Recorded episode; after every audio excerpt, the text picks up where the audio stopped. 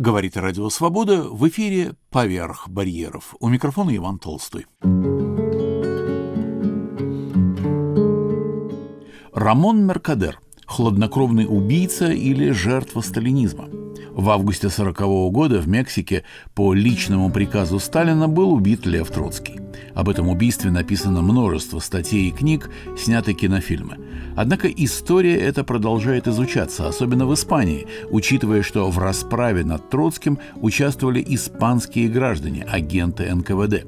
В последнее время в прессе Испании и особенно в Каталонии участники убийства были именно из этого региона, публикуются новые до сих пор неизвестные подробности, почерпнутые как из архивных документов, так и из воспоминаний ветеранов. Наш мадридский автор Виктор Черецкий подготовил для нашей программы обзор этих новых материалов.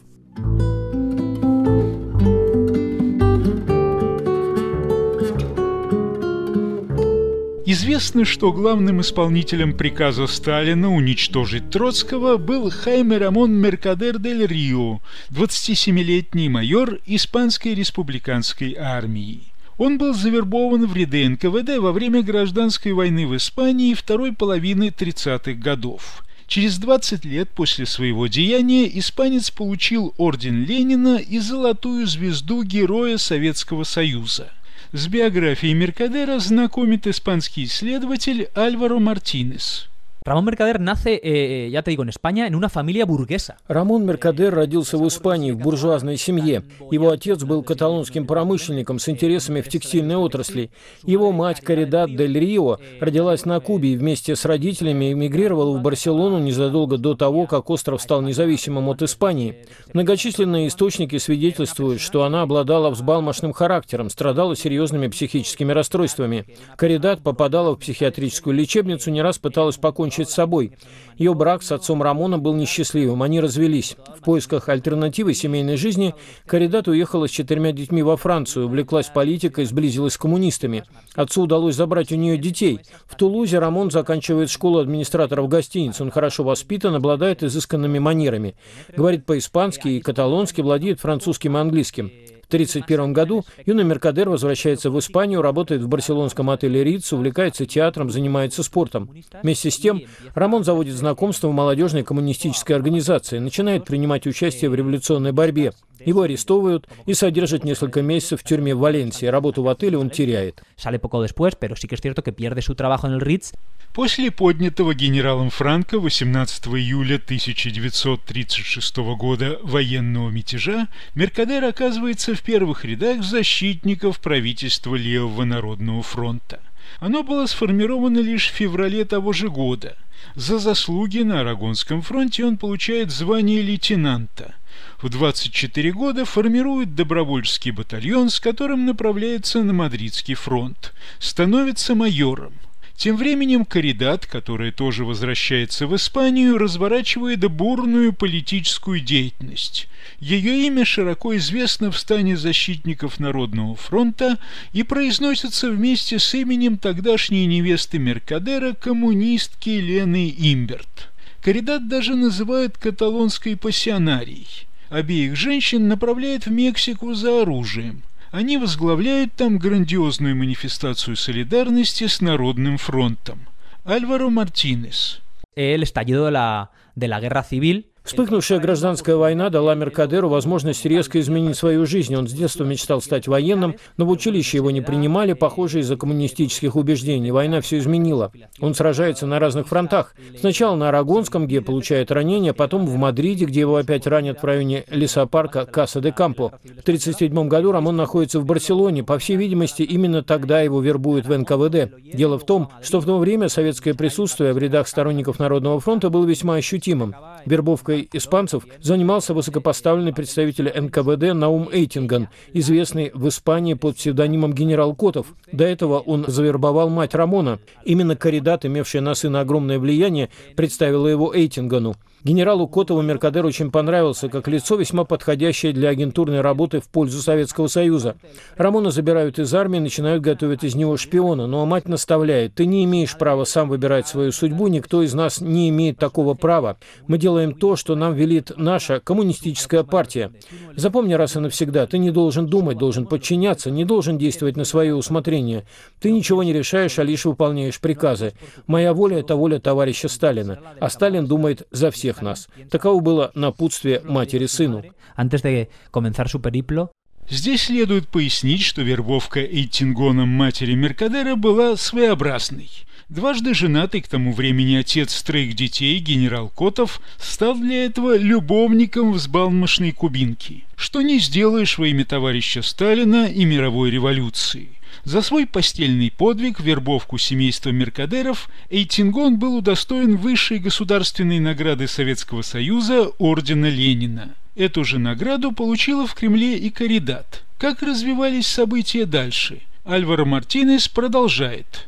Рамон Меркадер pierde su identidad. Рамон Меркадер утрачивает свое имя, его отныне зовут Жак Морнар. По легенде, он фотограф, выходец из состоятельной бельгийской семьи, его отец дипломат. Составлен план действий. Меркадер Марнар в 1938 году вступает в контакт с троцкистскими группами в Париже, которые намерены создать с одобрения Троцкого четвертый интернационал. На Конгресс приезжают троцкисты из разных стран, в том числе из США.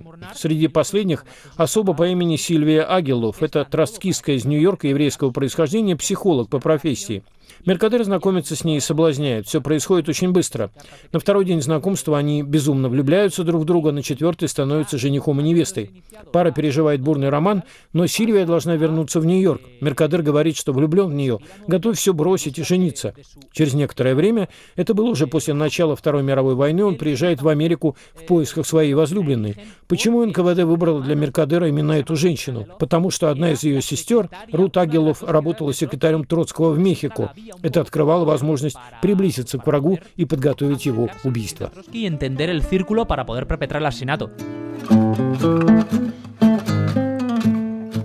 На волнах Радио Свобода в выпуске «Поверх барьеров» передача «Рамон Меркадер.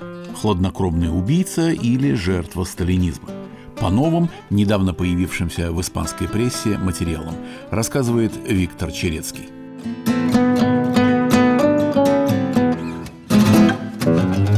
Альваро Мартинес изложил ставший классическим образ Сильвии Агилов. Это юная девица, ослепленная любовью, жертва коварного Меркадера, обученного в НКВД искусству обольщения. Наивная дурнушка, страстно увлеченная красавцем-соблазнителем, который обманул ее чувства и цинично использовал в своих целях. Подобная романтическая и довольно примитивная версия после убийства Троцкого помогла Агилов избежать наказания. Исследования последних лет, которые основываются на изучении биографии этой женщины и материалов заведенного на нее в мексиканской прокуратуре и в США дела, породили иную версию. Сильвия, которая, кстати, говорила по-русски, была вовсе не обманутой жертвой. Она прекрасно знала, чем занимался Меркадер и активно ему помогала – не исключено, что американка являлась таким же агентом НКВД, как и сам Меркадер, который был на 4 года младше своей боевой подруги. В Париже она вступила в контакт с Рамоном при посредничестве своей близкой знакомой Руби Вайль, ярой сталинистки и, по мнению некоторых экспертов, также работавшей на НКВД. Семья Сильвии эмигрировала из России до Октябрьского переворота, после сочувствовала большевикам – так ее старшая сестра Хильда в начале 30-х годов побывала в Москве и взяла интервью у вдовы Ленина Надежды Крупской. Ее статьи в американской прессе о грандиозных успехах Советской России наделали много шума. Забегая вперед, напомню, что именно Агилов ввела Меркадера в дом Троцкого, представив его как человека, заслуживающего полного доверия, как своего законного супруга, каковым он не был, и поклонника троцкизма. Но посмотрим, как развивались события дальше. В Нью-Йорке роман Меркадера и Сильвии продолжается, так что все их знакомые уверены, что Рамон действительно в нее страстно влюблен. Затем Сильвия вроде бы по собственной инициативе принимает решение ехать в Мехико, чтобы быть со своей младшей сестрой, чтобы лучше изучить идеи лидера, то есть Троцкого. Что касается Меркадера, то он к тому времени вновь поменял имя и фамилию. Теперь он Фрэнк Джексон, горный инженер из Канады. Перемену он объясняет нежеланием быть призванным на военную службу в Бельгии. Рамон, по легенде, следует в Мексику за Сильвией, не проявляя видимого интереса к троцкизму. Но в начале 40-го года он все же знакомится с Троцким, представляется ему как предприниматель, приехавший по делам бизнеса. Одновременно Меркадер расширяет круг знакомств среди троцкистов и теперь заявляет, что увлечен революционными идеями их лидера. Он встречается с Троцким порядка 10 раз, вплоть до 20 августа 40 года, когда его убивают.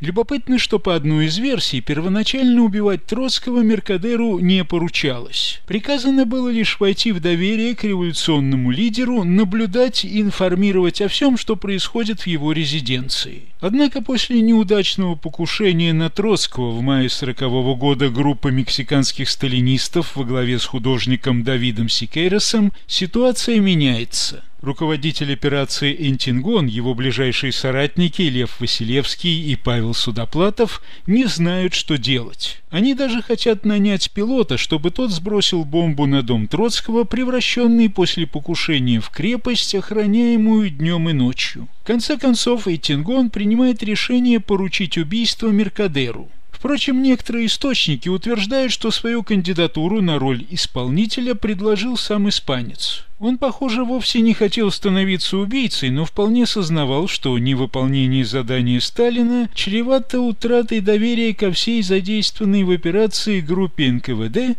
включая его мать Каридат. А это означало верную смерть, ведь операцию курировал лично Лаврентий Берия. Альваро Мартинес тоже считает, что от Меркадера, помимо всего прочего, зависела судьба его товарищей и его матери.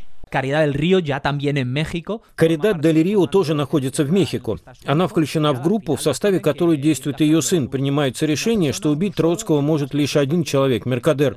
Он пользуется полным доверием руководства НКВД, и Рамон эту миссию выполняет. Говорит Троцкому, что написал статьи с изложением революционных идей и хочет, чтобы лидер их прочел. Приезжает к нему на автомобиле. В двух автомобилях следуют за ним его мать, Эйтингон и другие сотрудники НКВД. У Меркадера в специально пришитых внутренних карманах ледоруб, кинжал и револьвер. И пока Троцкий читает в кабинете его рукопись, он достает ледоруб, рассчитывая выполнить свою миссию бесшумно и скрыться. Ведь в доме всегда много людей. Сильный удар был нанесен сзади, но убить сразу Троцкого не удается. Он кричит, вбегает охрана и хватает Меркадера. Ну а Троцкий с окровавленной головой теряет сознание и, не приходя в себя, умирает на следующий день. Охрана избивает Меркадера, а затем он арестовывается и доставляется в полицейский комиссариат. Через некоторое время задерживается и его возлюбленная. Следствие уверено в ее причастности к убийству. Однако Агилов, как мы уже сказали, удается избежать наказания, и она возвращается в Америку. Есть две версии ее освобождения. Во-первых, на дело мог повлиять богатый отец, который приезжал в Мексику и вполне был способен заплатить за освобождение дочери. По второй версии ее могли выручить американские спецслужбы, чтобы использовать впоследствии как источник информации о действиях троцкистов в самих США. Но к Меркадеру судьба отнеслась более жестоко. Альваро Мартинес – Начинается эпопея пребывания Меркадера в мексиканских застенках. Его мать и другие участники группы вынуждены покинуть страну. Их миссия выполнена, Троцкий убит. При аресте у Меркадера обнаруживают заранее подготовленную записку, в которой он объясняет мотивы своего поступка и называет себя мстителем-одиночкой. В записке говорится, что Троцкий предал революцию, и он, Жак Марнар, Меркадер возвращается к своему прежнему псевдониму, а зачаровывается в нем как в лидере. Он якобы убедился, кажется, что лидер живет лишь в свое удовольствие и использует в личных целях активистов-троцкистов. Эта записка была подготовлена НКВД с целью дискредитировать Троцкого, и главное, чтобы скрыть роль СССР в его убийстве. Позднее появилась новая версия. Меркадер заявил, что убил Троцкого, поскольку он хотел разлучить его с Сильвией. Между тем, Рамон проводит 7 месяцев в застенках полицейского комиссариата, где подвергается пыткам и днем, и ночью. Его, по свидетельству близких, от этого до конца жизни преследовали кошмары. Но под пытками испанец ни разу не назвал своего подлинного имени, не признался, кем был на самом деле.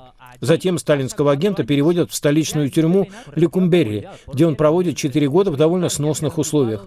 Похоже, что советская сторона через адвоката оплачивала ему хорошую камеру, еду, книги журналы. Он даже поправился. Об этом вспоминали его надзиратели. Que lo tenían, que lo tenían a su cargo.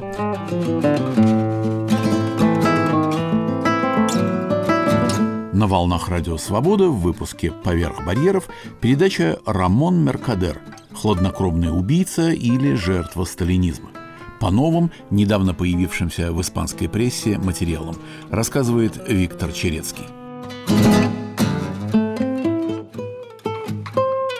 Адвокат Эдуардо Санисерус, который опекал Меркадера в тюрьме, характеризовал своего подопечного через много лет в интервью испанской газете «Вангвардия» как человека, способного на сострадание, эмоционального, культурного и верного своим убеждениям.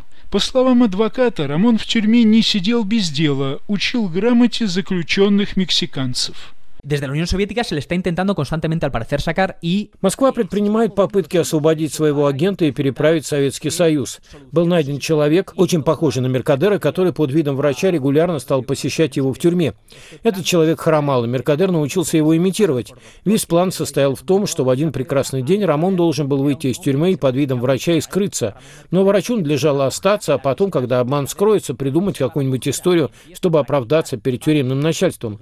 Но план осуществился осуществить не удалось. Врач в очередной раз в тюрьму не явился и исчез. Тем не менее, мексиканские власти каким-то образом узнали о планировавшемся побеге. Условия содержания Меркадера были ужесточены. Его посадили в карцер, потом сменили директора тюрьмы. Испанцу пришлось быть назначенным по приговору суда все 20 лет наказания. Проведя лучшие годы в тюрьме, Меркадер выходит на свободу в 60-м году. Через Кубу и Чехословакию он приезжает в Москву, где ему присваивают звание Героя Советского Союза. Он поселяется в столице и получает всевозможные льготы. Четырехкомнатную квартиру, дачу, машину, генеральскую пенсию, возможность пользоваться кремлевскими клиникой и пайком. Рамон живет в Москве ряд лет, общается с испанскими иммигрантами, помогает в издании книги по истории гражданской войны в Испании. Все это он делает под псевдонимом, никогда не использует свою настоящую фамилию. И даже на его могиле на московском кладбище написано «Рамон Иванович Лопес». Отметим, что последнее было полным абсурдом. Разумеется, Меркадер жил под чужой фамилией не по своей воле, а по требованию КГБ. Зачем? Непонятно. Как и неясно, почему официально ничего не сообщалось о его прибытии в СССР и награждении. Ведь те, от кого его личность пытались скрыть, и мексиканские власти, и сторонники Троцкого, и спецслужбы заинтересованных стран, в том числе испанские, и мировая общественность знали всю правду о Меркадере еще с сороковых годов. Вот запись воспоминаний испанского троцкиста Хулиана Гомеса, более известного по своему русскому псевдониму Горкин. Я был в Мексике, когда произошло убийство Троцкого, поэтому был привлечен местными властями к полицейскому и судебному расследованию этого преступления. Нам удалось идентифицировать Рамона Меркадера. Дело в том, что два бывших бойца, сражавшихся вместе с ним в Испании в районе Уэски, опознали его по фотографии, как и его мать, Каридат Меркадер. Они мне также рассказали, что на фронте он был ранен в правую руку. И действительно, когда Меркадер мылся в тюрьме, я увидел у него шрам на правой руке. Между тем, подобного доказательства было мало для мексиканских следователей, поэтому они направили своего представителя в Испанию. В полицейском архиве хранилось досье Меркадера, заведенное на него за революционную деятельность еще до гражданской войны. Фотографии и отпечатки пальцев подтвердили личность убийцы. Но, как мы видим, советское начальство продолжало заставлять испанца жить под чужим именем. Подобная ситуация самому Рамону не нравилась, как и не нравился постоянный присмотр со стороны КГБ. Не по вкусу оказалась ему и жизнь в Москве, несмотря на созданные для него комфортные условия. И главным здесь было его разочарование в советской действительности, с которой он быстро познакомился – Он увидел совсем не то, за что боролся, что защищал ценой собственной свободы. Ощущение напрасно загубленной жизни и Троцкого, и своей собственной, похоже, все больше охватывало Меркадера. Очевидно, что больше всего его разочаровывал даже не низкий уровень жизни народа, не вечный дефицит продуктов и ширпотреба, а отсутствие гражданских свобод и демократии. Именно поэтому в 1968 году, по словам его друга Луиса Галана, Меркадер поддержал Пражскую весну. Она провозгласила в Чехословакии социализм с человеческим лицом и попыталась предоставить демократические права гражданам, но была подавлена советскими танками. Своими мыслями Меркадар делился с жившим в Москве испанским журналистом Эусебио Гутьерресом Симорой. С последним я работал в 70-х годах и не раз слышал его рассказы о представителях испанской эмиграции. Вот отрывок из этих воспоминаний. Однажды Меркадер сказал мне дословно, «Симорра, как нас всех обманули?» Я ему ответил, «Тебя больше, чем других, Рамон. Тебя больше других». Любопытно, что советская действительность не нравилась и Коридат дель Рио. Она предпочитала жить в Париже и лишь редко встречалась с работавшим в Москве младшим сыном Луисом, которому делала любопытные признания. Впрочем, ярой сталинисткой она оставалась до самой смерти. Луис Меркадер. Мать часто впадала в истерику, пыталась покончить с собой. Однажды мне пришлось даже отнять у нее пистолет. Ей трудно было понять советскую действительность. Она не могла привыкнуть к бытовым трудностям, с которыми приходилось сталкиваться в Советском Союзе.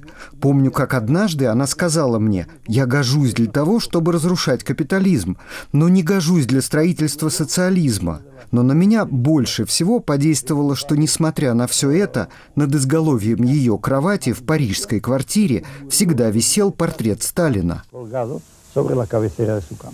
Настроения Рамона Меркадера, разумеется, были известны КГБ.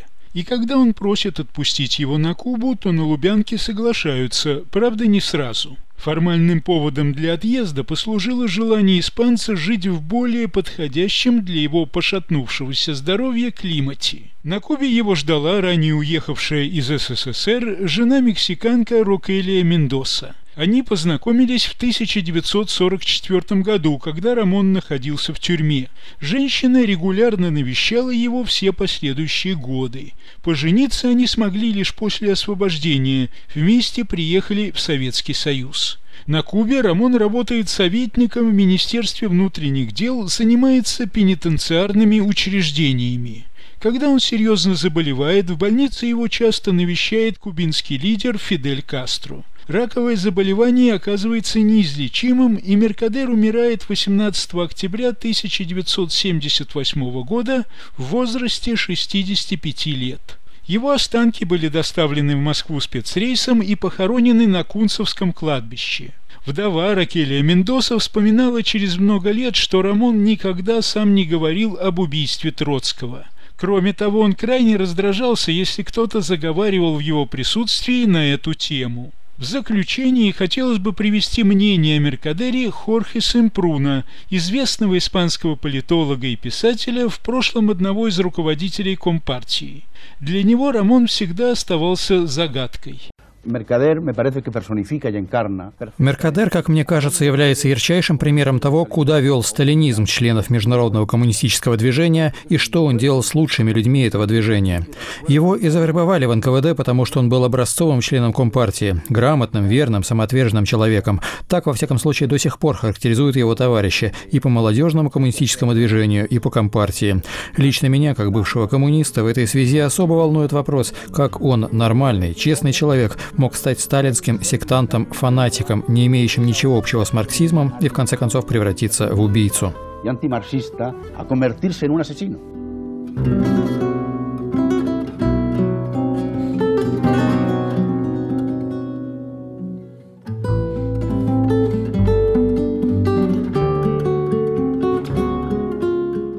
Рамон Меркадер в рассказе Виктора Черецкого. И на этом мы заканчиваем выпуск «Поверх барьеров», над которым работали сегодня режиссер Юлия Голубева и редактор Иван Толстой.